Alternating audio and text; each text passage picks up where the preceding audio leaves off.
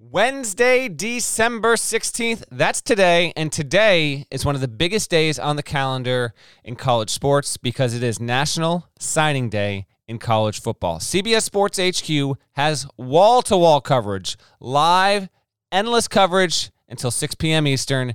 You want to tune in there. If you're listening to the pod at some point Wednesday morning or Wednesday afternoon, want to check in and see where the biggest recruits are signing and going check in there. And then, of course, of course, the Cover Three podcast, those guys do a wonderful job in college football. They're going to have a huge what you need to know recap episode posted to the Cover Three podcast feed on Wednesday night. You can get that wherever you get your podcasts. So check in and get informed. And now, let's talk some college hoops.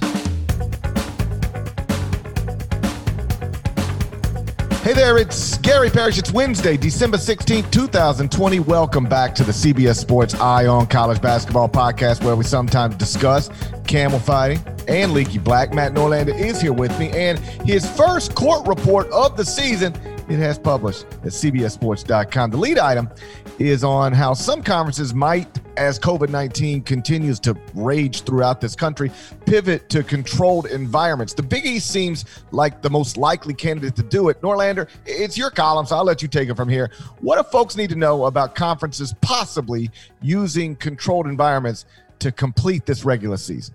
Sure. Good morning, GP. So this was the lead item. Yeah, the court report for the uh, for those who might not know. Uh, it's just a weekly notebook type column that we run during the season, and the first one went up on Tuesday. Uh, I'll put a link in the podcast bio description for this episode if uh, if you want to tap through and go ahead and read it. But yes, the big, the main item is is about all of this. So I spoke with Val Ackerman, the commissioner of the Big East, on Monday afternoon, about two hours after the Big East actually released the rest of its schedule for the regular season. It actually hadn't revealed until Monday, just when uh, it plans on playing most of these games in January and February and into early March. Um, but the idea was to talk with Val Ackerman about if you decide to go to a Mohegan Sun eh, or anywhere else, um, what would have to happen for plans to change? And it's not just the Big East. I just happen to think that the Big East is the one power conference that is best preparing itself to do this if necessary. Although I I I think the Pac-12 I think the Pac-12 is also um, going to be in a place where, if it needs to, particularly with everything that's happening in California and how it uh, it governs in regard to COVID nineteen, I think it might be in place there. That would probably be my second most likely and then we'll see if uh, if leagues like the uh, the American, which is an airplane league, or the ACC uh, would do it. I don't get the same sense at the moment with the Big Ten, the Big Twelve. Um, not that they wouldn't, but there are certain leagues where there just seems to be more buzz. The WCC presidents, by the way, are meeting later today. I'm told they have uh, reintroduced the potential go to Vegas and play games in a pod if necessary. But anyway, that's kind of a, a broad look at where we are with the with the conferences. Ackerman told me that a decision on this would almost certainly be made within the next two to four weeks, and the factors that would go into it are.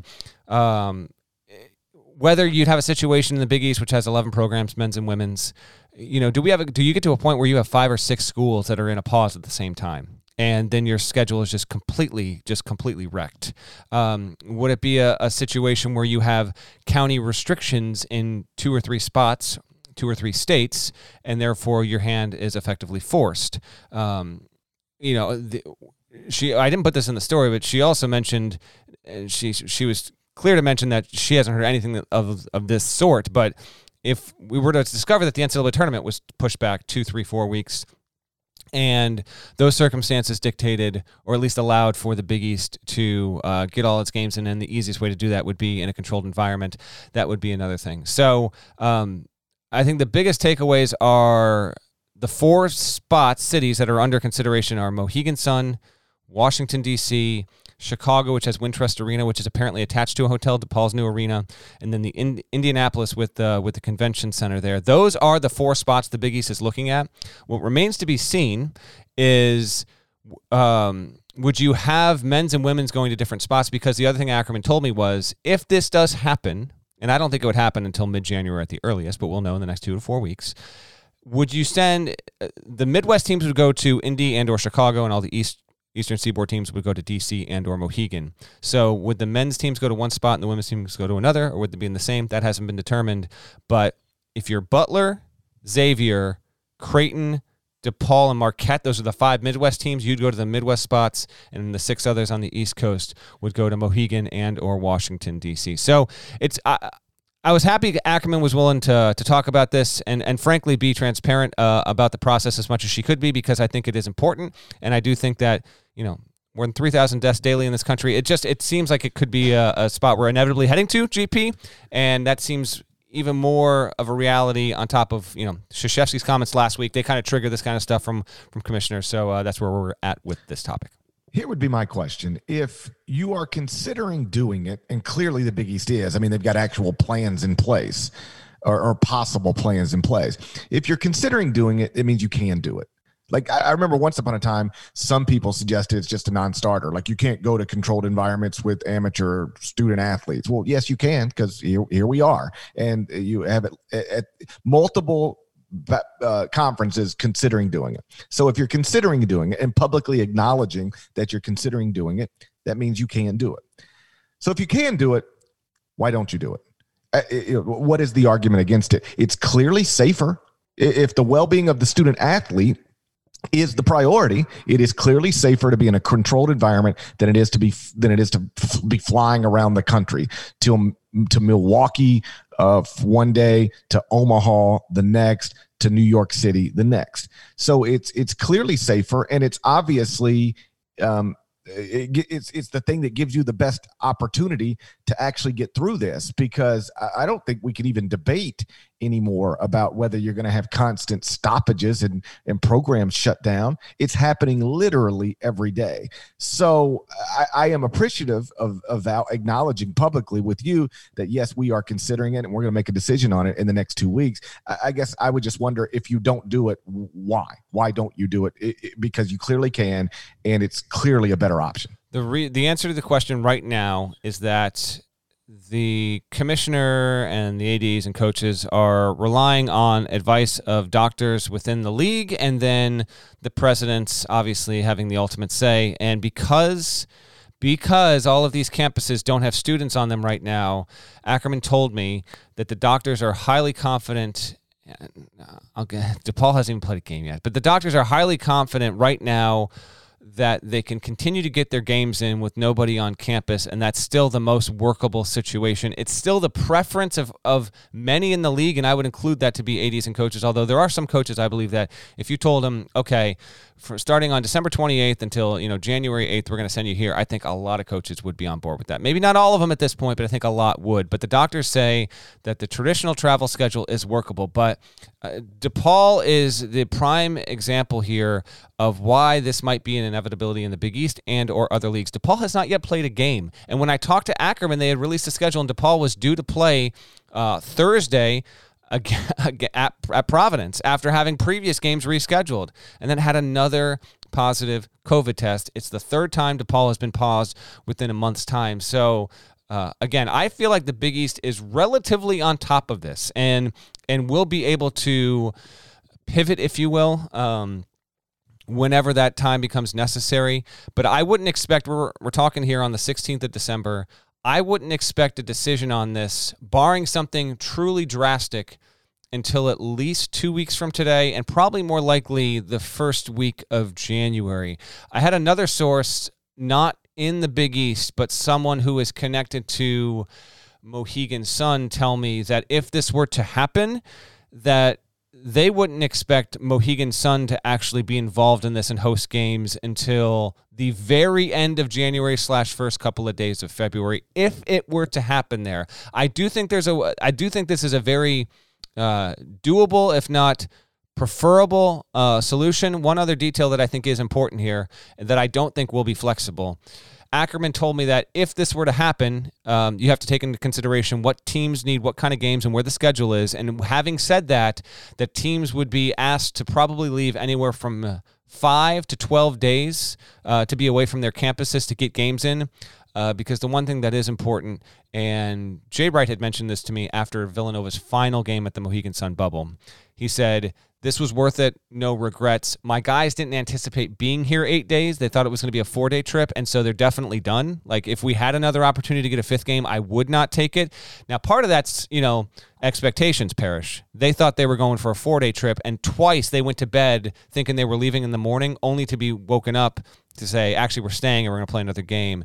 So, with all that in mind, the Big East is going to take that in consideration, and this will not be a, a, a, deal where the teams are gone for three weeks. It will be five to 12 days, and figure that, you know, teams will get any, anywhere from from three to six games when they do that. So just uh, I think that's another important thing for people to realize when we talk about this. We're not talking about sending schools and teams away to a Mohegan or Chicago and they're there for five weeks. That's not going to be the case. It will be short bursts, which I probably think is the most effective way of doing it. So if you're going to take the Midwest schools and put them together and the Eastern Seaboard schools and put them together, um, that means they only play each other. If you were to then go to another controlled environment, do you, you shuffle it up a little bit? I think so. The one thing Ackerman added is that the only, not the only way, but she said if if everyone went to the same spot at the same time, that would probably be at the end of the regular season because the schedules would necessitate it. So just say like DePaul hasn't gotten in any games against UConn, any games against St. John's, any games against Providence. It needs to play those teams. So obviously we need to have them in the same building there.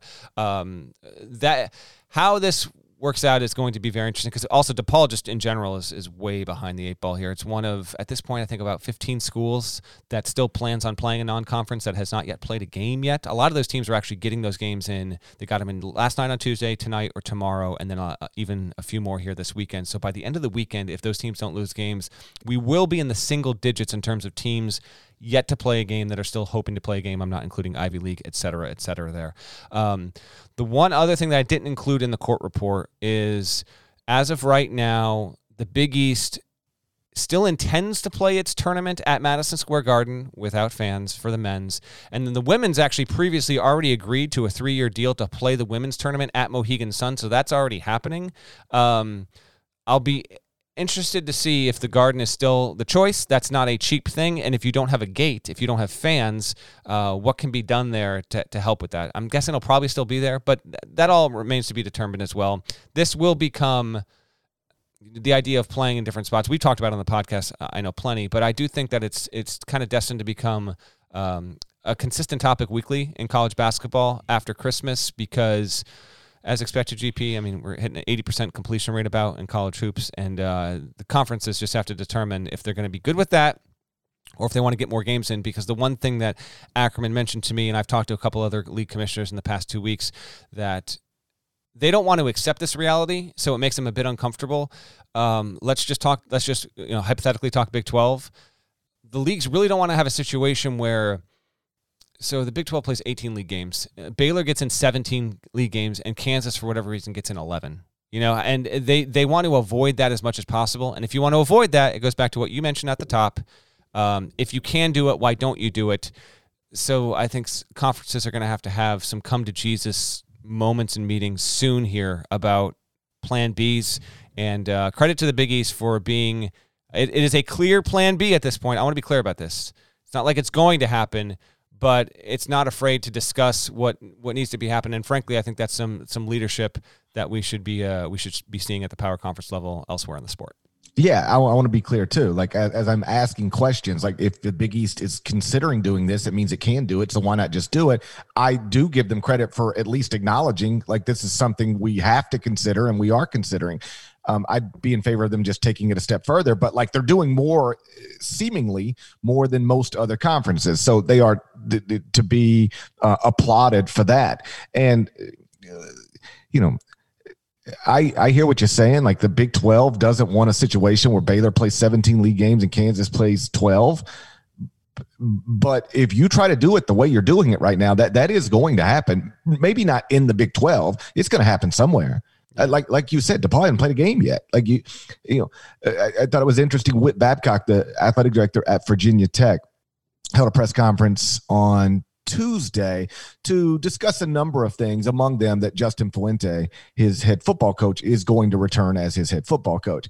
But he was pretty transparent about the COVID obstacles that football program endured during the season. And he, and I don't think I'd ever heard an athletic director put it so plainly. He said, roughly 75% of our football players got COVID during the season. And I think he said eight out of our 10 coaching coaches on staff got COVID. I mean, it just basically you know went through the entire program. And you'd be a fool to think that's not going to happen in basketball. It's already happening in basketball. And in football, you can get three positive tests, contact trace, sit 10 people down and still play a game. In basketball, you you just we're, we're seeing it every day. Like you get these positive tests and you got to shut down for seven days, 10 days, 14 days. In DePaul's case, so long that you can't even play a game. And the season started three weeks ago. So um I, you know, I don't understand being unwilling to, you know, you said they don't want to accept this reality. Well, I don't understand not being, being unwilling to accept reality. This is our reality. And so I, I don't have any doubt that, as Mike Krzyzewski said, we can plow through it doing it this way, but it will lead to uneven results. You know, some teams playing lots of games, some teams barely playing at all. If, if your goal is to do this the safest way possible and avoid that, then the controlled environment is the only way to avoid it. And even a controlled environment is not perfect, but it is so much better than what we're doing right now. And it is literally what I suggested more than four months ago. And I'm not an epidemiologist, I'm just somebody who listens to them. This wasn't hard to predict. My last thing on this, because you mentioned the seven to 10 day thing. So the CDC has reduced its recommendation for a 14 day quarantine for contacts down to, down to 10 days. And, um, Villanova versus Virginia, since we're on the topic of Big East, that game was supposed to be played Saturday at Madison Square Garden. That game is not going to be played, and uh, this is according to a source I spoke to. It's not because Virginia has another positive test; it's that Virginia and/or the local healthy county guidelines still haven't adjusted to meet the new CDC recommendation, and so Virginia's just not allowed to leave and go play Villanova at this point. Like it's just it's not it's not permissible. Um, so to that point, if you have other schools in the Big East or in, any conference like that that are still going to have their county guidelines not changed to match the CDC in the next one week, two weeks, six weeks, GP, that's just another reason why leagues could be pushed to strongly consider this um, because we would, you know, it might be logical to think, oh well, the CDC, the national governing body for for this, has now officially changed its guidelines for quarantines. Wouldn't everyone do it? Well, maybe, but maybe not. And and the bureaucratic process of actually changing that might be a bit of a grind. And so, if that's the case, you know, the season's happening now. You got to make changes as soon as you can. And so, the reality of that on the ground locally with each school, with each county, also could be a factor in ultimately whether you know they change how they uh, play the schedule out. So, to bottom line, it Val Ackerman, the Big East commissioner, said that you know the league is uh, considering this and will make a decision on it probably within the the, the next two weeks. So we'll we'll wait and see what they do. But I, I do applaud that league for at least um, publicly acknowledging like this is on the table and, and something that is very much under consideration. If you haven't read it yet, Norlander's court report is posted right now, cbssports.com. It's also on his Twitter feed. It is also on my Twitter feed. Since we last spoke on Sunday night, I suppose the most impressive win that's been recorded belongs to Marquette. The Golden Eagles went inside the CHI Health Center Omaha, upset Creighton 89 84 on Monday night. We're going to get into that next. But first, check this out. Are you looking for a new basketball shoe? If so, this is Gary Parrish here to tell you that the New Balance 2-Way V4 features the groundbreaking use of fuel cell technology with fresh foam creating the ultimate combination of rebound and cushioning. Every step feels explosive and dynamic and the upper construction features a lightweight textile that's supportive and breathable. So whether you're hitting the clutch shot or locking down the opposition, the 2-Way V4 gives you the tools to play at a high level. Learn more and purchase the two-way at newbalance.com. Okay, picture this. It's Friday afternoon when a thought hits you. I can spend another weekend doing the same old whatever, or I can hop into my all-new Hyundai Santa Fe and hit the road. With available H-Track all-wheel drive and three-row seating, my whole family can head deep into the wild. Conquer the weekend in the all-new Hyundai Santa Fe. Visit HyundaiUSA.com or call 562 for more details. Hyundai, there's joy in every journey. So Marquette went inside the CHI Health Center Omaha and upset Creighton 89-84 on Monday night. DJ Carton, the Ohio State transfer, got 20 points, five rebounds, five assists. Dawson Garcia, McDonald's All American, got 14 points and 10 rebounds. So now Marquette is 5 and 2 with wins over Creighton and Wisconsin. The losses are to UCLA and Oklahoma State. That equates to two wins over ranked teams, two losses to unranked teams. It's not good enough for the top 25 and one mm. as of this moment, mm. in my opinion. But it's still a, a fine start to the season. Norlander, uh, do you believe in Milwaukee's Big East program? I believe Marquette fans are not surprised at all to hear to share what you just shared. Uh, I am starting to believe this is a big win. Uh, I, I don't understand uh, the name that you just mentioned with with Creighton, but that's fine to me. It's Kyle Korver Arena, but that's that's that's. Let, let, let, let me stop you here for a second. Uh, I hate this arena name. hate it, and let, me tell you why. Because it's C H I, which when you read it, you don't know whether it's is it is it Chai? Is it is it uh, Chai? Chai, Chai Health Center Omaha, or is it C H I? You should not have an arena th- that is diff that that people can easily mispronounce or misidentify. Like I had to go in. Don't ever think I just turn on these microphones and start talking.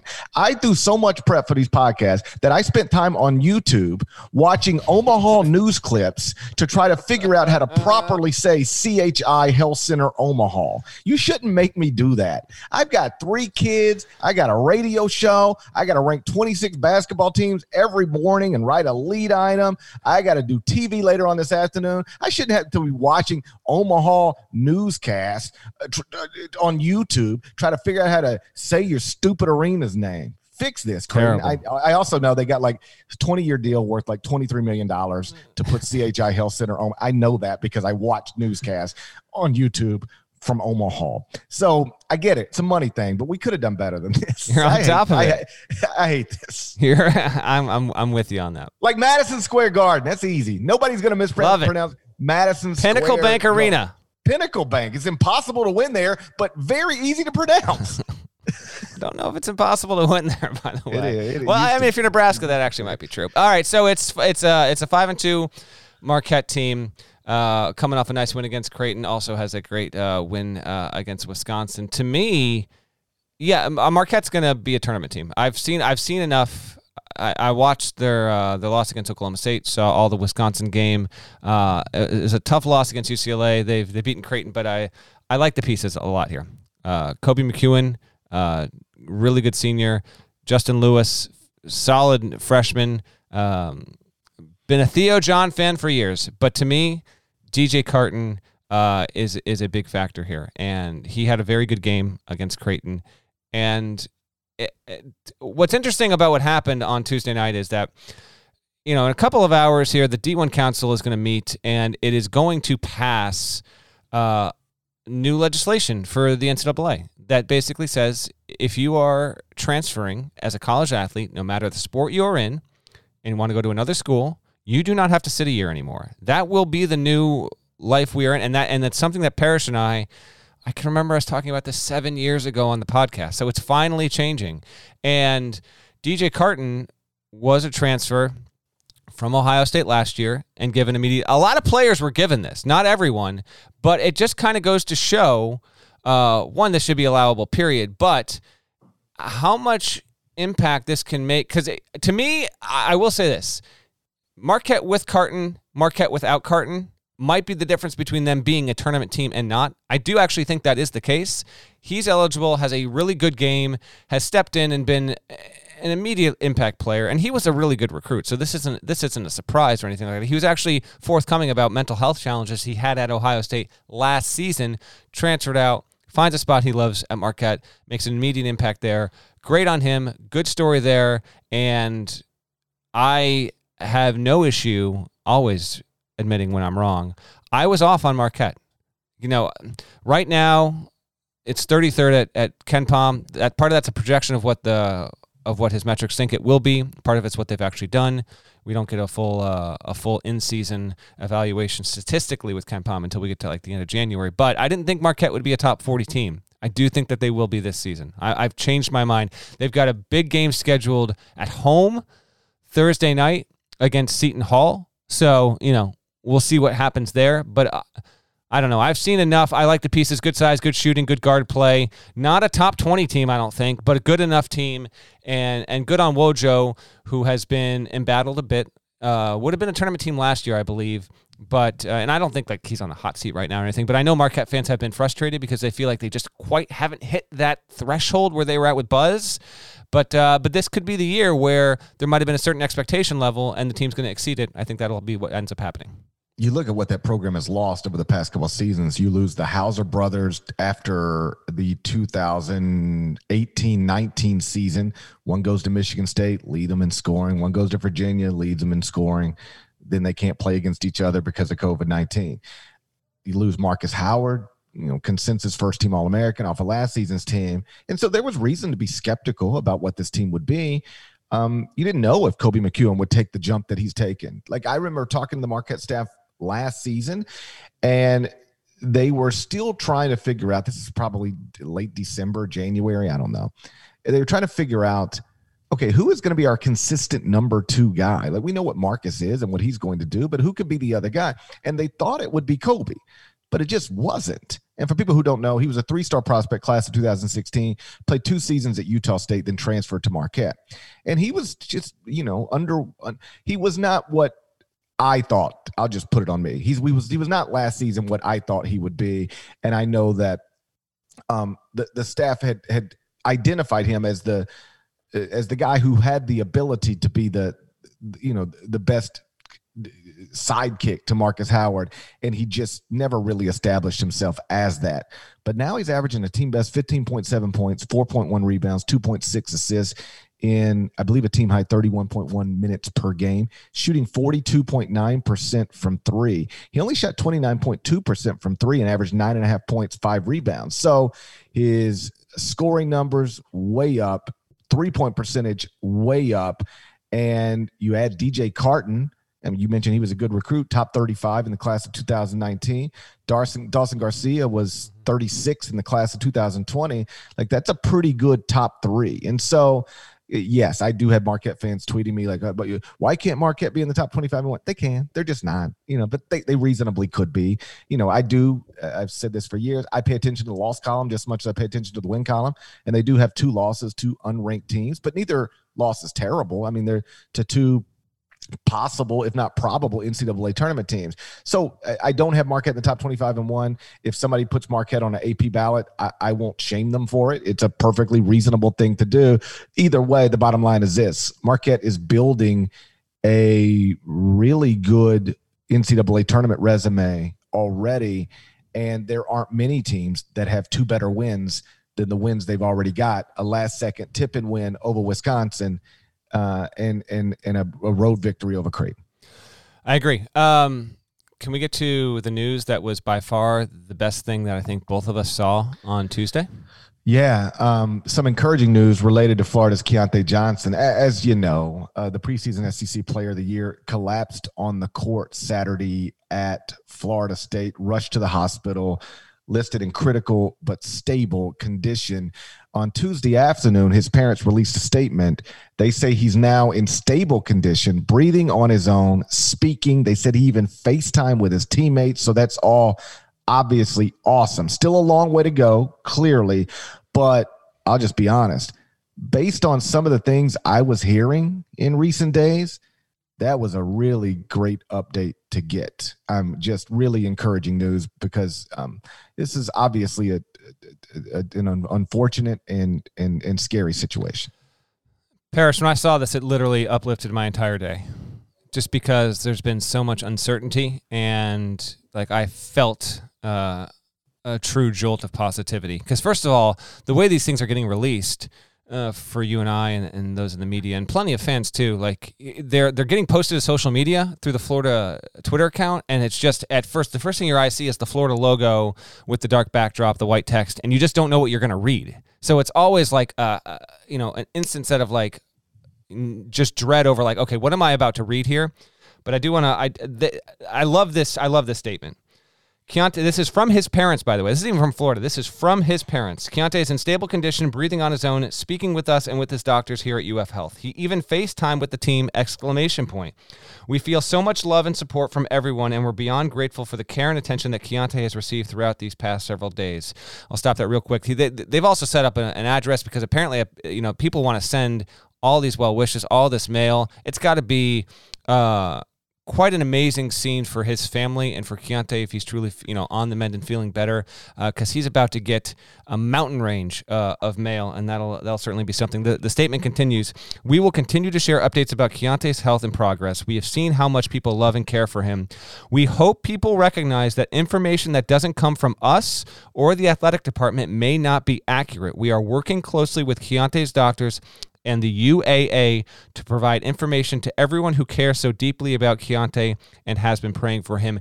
End statement. That may or may not be a reference to a story that was broken by USA Today earlier this week that quoted Keyontae's grandfather saying that he had been put in a medically induced coma. It might be referring to something else. Um, I read it as a. I read it as a. Don't pay attention to what Grandpa said. Yeah. So. Uh, I, th- I thought that was an important thing to put in there. That was a positive statement and just a reminder. We and this is a reminder to, to everyone, fans, media, like this is a serious, serious, serious medical condition. And, you know, there doesn't need to be a race to scoop Keyontae Johnson's status here. Okay. He's in the hospital. His family was no doubt fearing for their child's life a few days ago. And we can rely on the family and the school to update us as need be. So I thought this was a wonderful update. Uh, the fact that we are giving, you know, getting reference to him being awake, alert enough to FaceTime with the team. Um, you know, I don't know. You know, this this was uh, this was a really, really, really good update. I was, I was, it. I'm telling you, like, I was having a fine day. I wasn't like I wasn't down in the dumps, but when I saw it, like, it literally turned my day around. Like, it was because uh, I was hoping and waiting we could get good news, and Keyontae Johnson's story has just been, you know, it is scary enough, and I think it's something where college athletes, pro athletes, whether they've been around a situation like this that that is similar or they just understand the nature of, of how something like this can affect uh, human beings, let alone players involved in this. It's just one of those things where it has obviously transcended college basketball, and he has been getting messages and well wishes from uh, no shortage of professional athletes as well. So this was a this was a great positive update, and we'll wait to see if and when we can get another one later this week. And um, and just so we know, uh, Florida has. I was told the game will not be played. Period against North Florida, which was scheduled for tonight. Technically, Florida is, dis- is defining that as a postponement. We'll wait and see. And then it has another game scheduled against Florida Atlantic for this weekend. The status of that game, as we record this podcast, has not yet been decided. Before we get out of here, uh, there was a significant moment in women's basketball on Tuesday night. Uh, Norlander, I'll let you explain. Well, I, I felt it. Uh, I certainly felt it worth mentioning here. Uh, Tara Vanderveer, Stanford coach, uh, went into Pacific and just a typically just dominant win. Got win number 1,099, and that is significant because Vanderveer passed Pat Summitt on the all-time wins list in women's college basketball. Um, so now Vanderveer is the winningest coach in the history of women's college basketball. What's interesting is that Geno Auriemma is sitting at 1,093. And this used to be a thing with, and I guess, it, you know, if you really want to get technical, it kind of maybe still is with Boeheim and Kay. But Boeheim lost more than 100 wins due to NCAA vacated wins. We don't have to get down that rabbit hole of why that's, you know, silly or not, whatever. Um, but for the purposes of like official record keeping, that's just no longer close. Boeheim's not going to catch Krzyzewski. Vanderveer and Auriemma, you know, Auriemma's 66, Vanderveer is 67.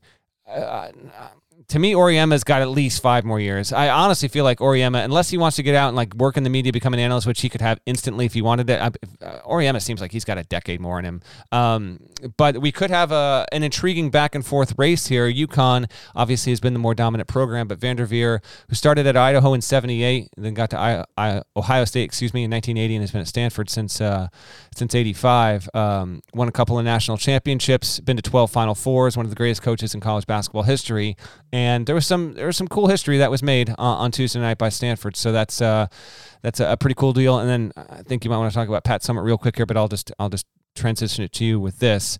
You know, Pat Summitt, you know, tragically taken from us way too early. And had that not been the case, and had had Summitt's health not failed her, um, you know, she'd be running away with this. So uh, Pat Summitt rightfully still regarded as one of the greatest coaches in basketball history, period. And you know, if you want to define it within women's basketball, she is the best still. That's that's it, those who know, love, cover the sport, and know it best understand what Geno Auriemma has built, and certainly that might be his title eventually if he can keep going and wants to keep going. But as of right now, where we stand, Pat Summitt is still because of what Tennessee, what what women's basketball was, period, what she built up. She is still the greatest, but statistically now, the winningest ever for the time being, with six wins ahead of Geno, Geno Auriemma, is Tara Vanderveer.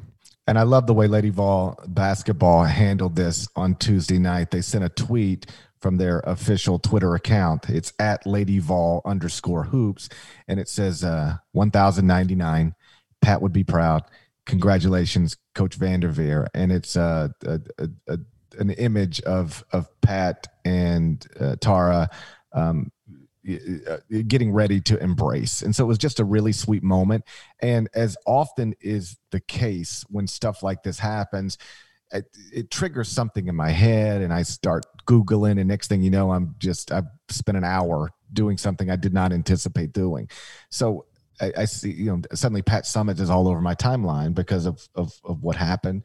And I'm like, I remember writing a Pat Summitt column like when she passed. I, uh, I, am trying to find, I couldn't find it but I did I bumped into a, a like an 11 minute interview I did with Adam Shine on Time to Shine after Coach Summitt passed, and it featured me telling, you know, some personal stories I had with with Coach Summitt, like you know, just you know, we both spoke at the same coaching clinic once out in LA, which seemed ridiculous. It is. Uh, it, it is ridiculous.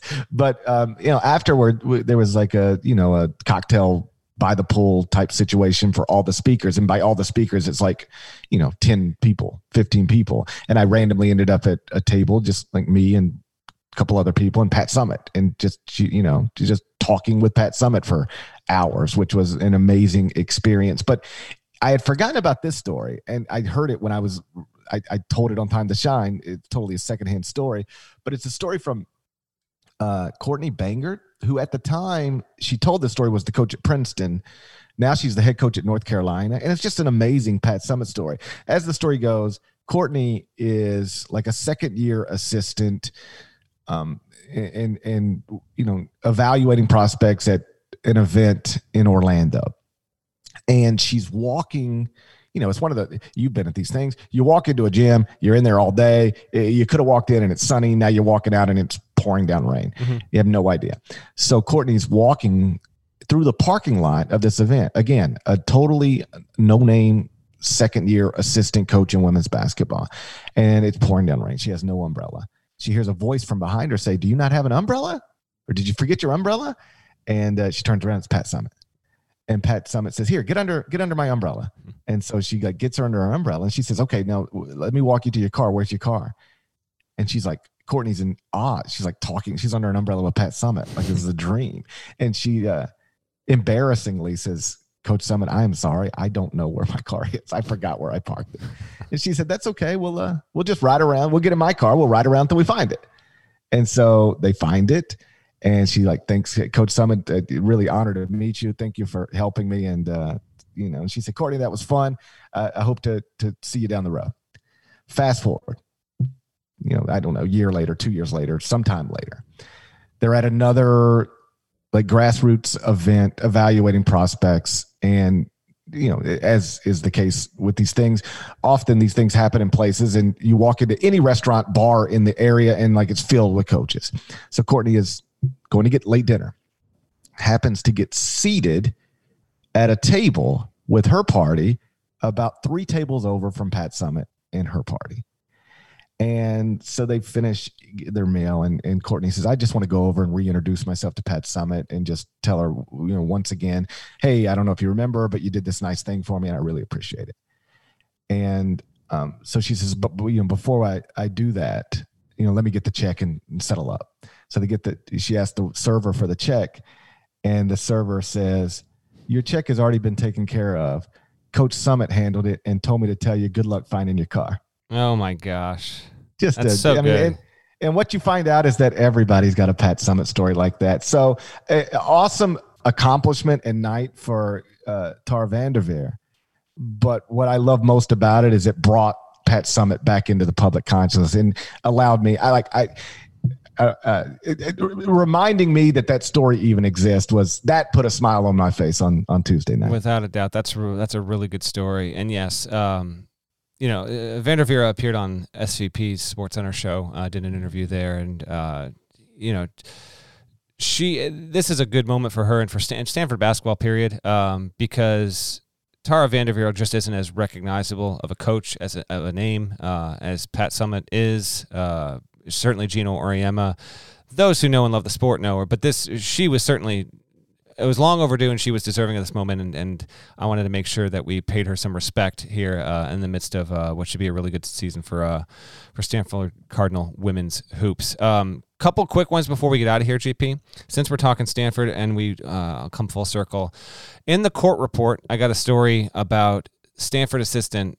I'm just going to tell it real quick. There's some other stuff in there that you want to read about Pac-12 player got scammed trying to buy a PS5, which was which was uh, pretty interesting. Some conference expansion news, but so Stanford assistant, men's assistant Adam Cohen, uh, he, he flew to North Carolina to be with the team for the Maui Invitational in Asheville.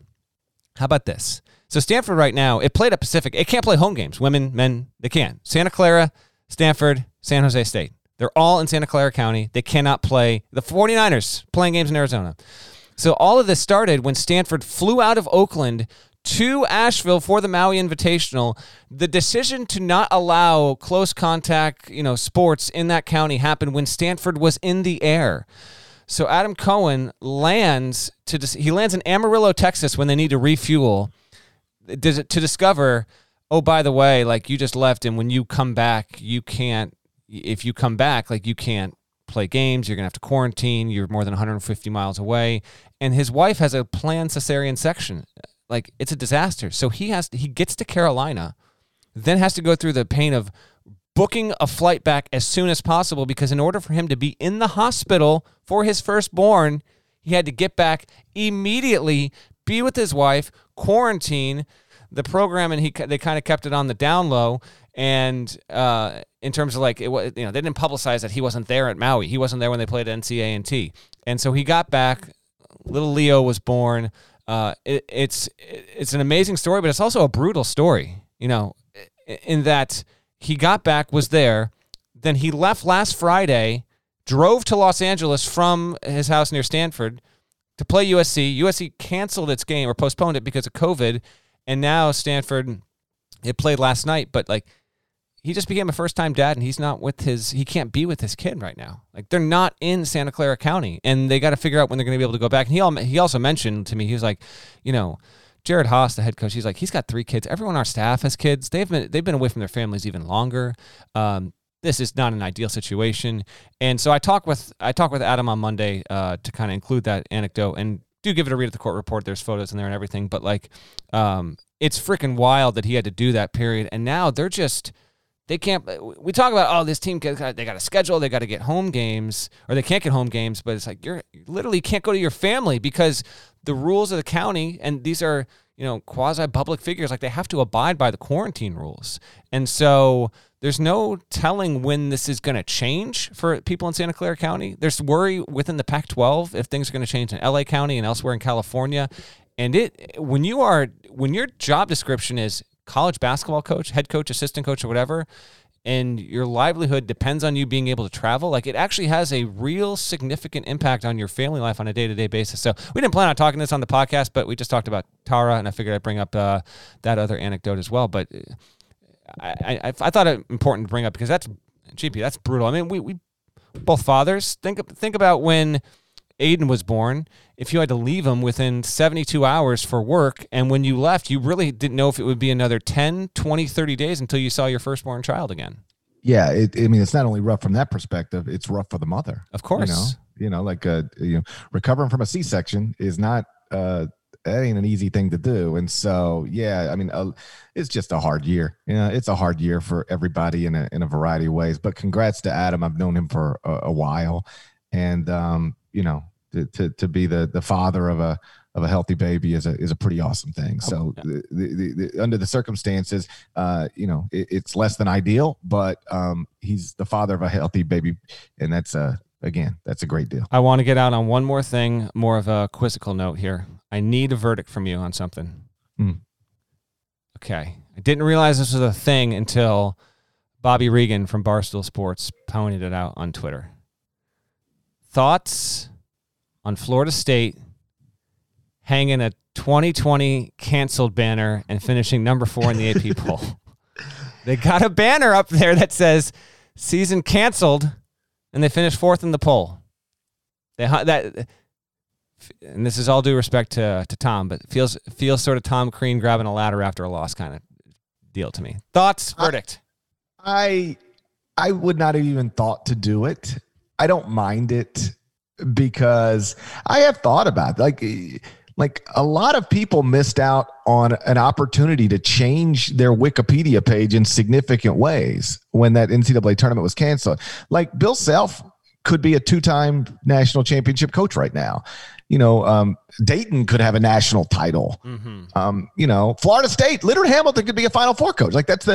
it- it- I don't think anybody really knocks Leonard Hamilton, but to the extent that you you people might, it'd be like, well, he's never been to a Final Four. Well, like he had a team that was good enough to get there. He had a team that was good enough to win it all, and so I I don't mind anybody celebrating an a great team, even if that great team wasn't able to see the season through because of a once in a generation pandemic. Um, again, I if it were if I were in charge, I don't think we would have hung that banner. But I'm not gonna clown anybody for celebrating a great team that had its season abruptly cut short. Canceled, spelled correctly on the banner. One L. Thank God. That's good. That's good. That's, good. Yes, but it is, It- it's it's it's a- it's, it's, a- it's an interesting visual because they you could have put uh, not anything, but like the fact that they decided like they someone had to like mock up a design. They're like, what do we want to put here aside from a logo?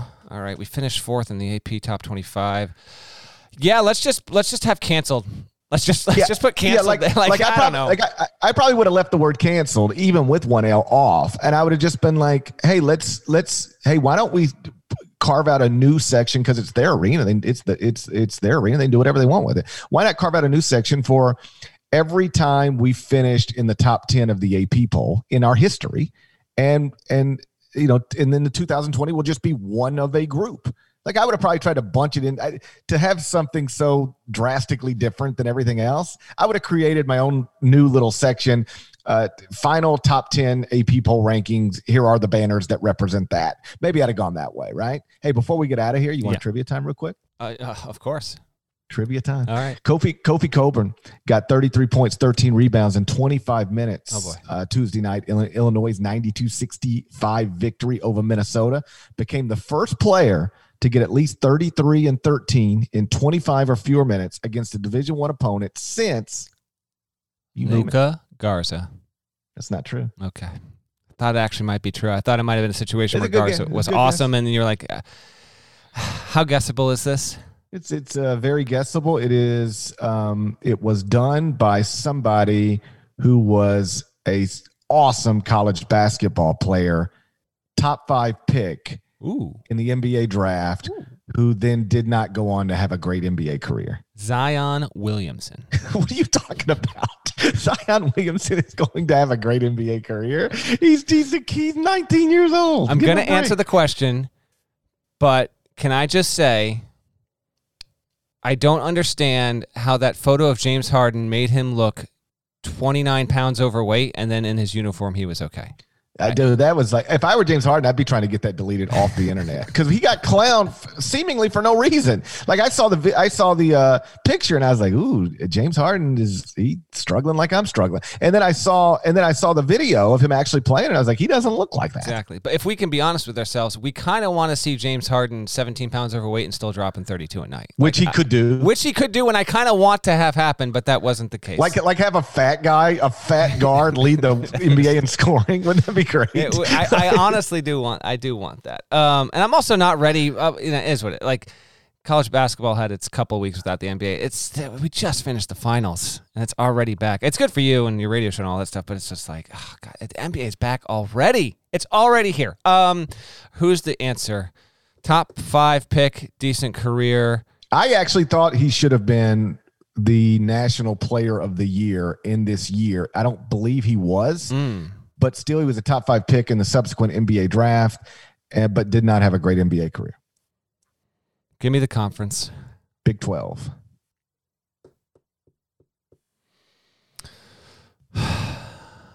Um, I'm trying to think of guys that would have that would have qualified because it's got to be a, a big guy. Uh, oh, how about how about Nick Collison? Nick Collison is an incorrect answer. Hmm. Do I have the right barn? No. Okay. Um, I'll give you one more hint and you should be able to get it. And if not, I mean, I'm I'm in trouble either way here. Uh, he went to the same school where Brent Stover was once a competitive jogger. Michael Beasley.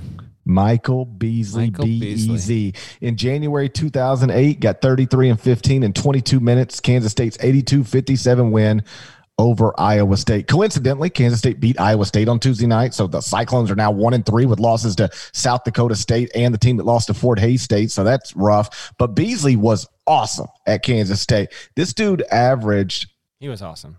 he was awesome. He averaged 26.2 points, 12.4 rebounds, shot 53% from the field and um, 38% from three point range. I thought he should have been National Player of the Year. He wasn't. Let me but- guess. Hold on, let me guess. That was 0708? Yeah, I think it was Hansbrough, wasn't it? I think Hansbrough was player of the year 0708. Yes. Yeah. So, um, but but Beasley was awesome. Then of course he's a top five pick, and you know people people know the rest of the story. a reminder for games to keep an eye out for Wednesday and Thursday. Uh, a bunch of seven o'clock tips that might be intriguing. You've got Butler at Nova, uh, seven o'clock on FS1. Ohio State, Purdue. Uh, TCU at Oklahoma State. If you want to watch the Cade Cunningham show, he's been the best freshman in America to this point. And then Duke at Notre Dame is a nine o'clock tip. Jalen Johnson is not going to play for Duke. That was announced on Tuesday. He's dealing with a foot injury. He's actually out indefinitely, so Duke could be looking at uh, at going sub 500 there. Keep an eye on that. Thursday is a pretty solid slate. Kansas at Texas Tech by far, by far the best game. That's a seven o'clock tip there, and then NC State at St. Louis, Seton Hall, Marquette as we mentioned before, and then we'll see if Creighton can recover and uh, and get a win on the road against Golden Gate Mike and St. John's. That, that's a seven o'clock tip on Thursday night. Shouts to Devin Downey. Shouts to Chester, South Carolina. Shouts to Terry MF and Teagle. Legend. Shouts to Larnell. Thank you guys for once again listening to the Eye on College Basketball Podcast in the middle of the absolute dumbest and worst pandemic of my lifetime. If you enjoy it, please tell somebody about it. If you're not subscribed, please go subscribe anywhere you subscribe to podcasts, including Apple Podcasts. And if you're at Apple Podcasts, please rate it. Five stars, leave a nice comment. It's always nice to see those. Either way, we're going to talk to you again on Friday morning. Till then, take care.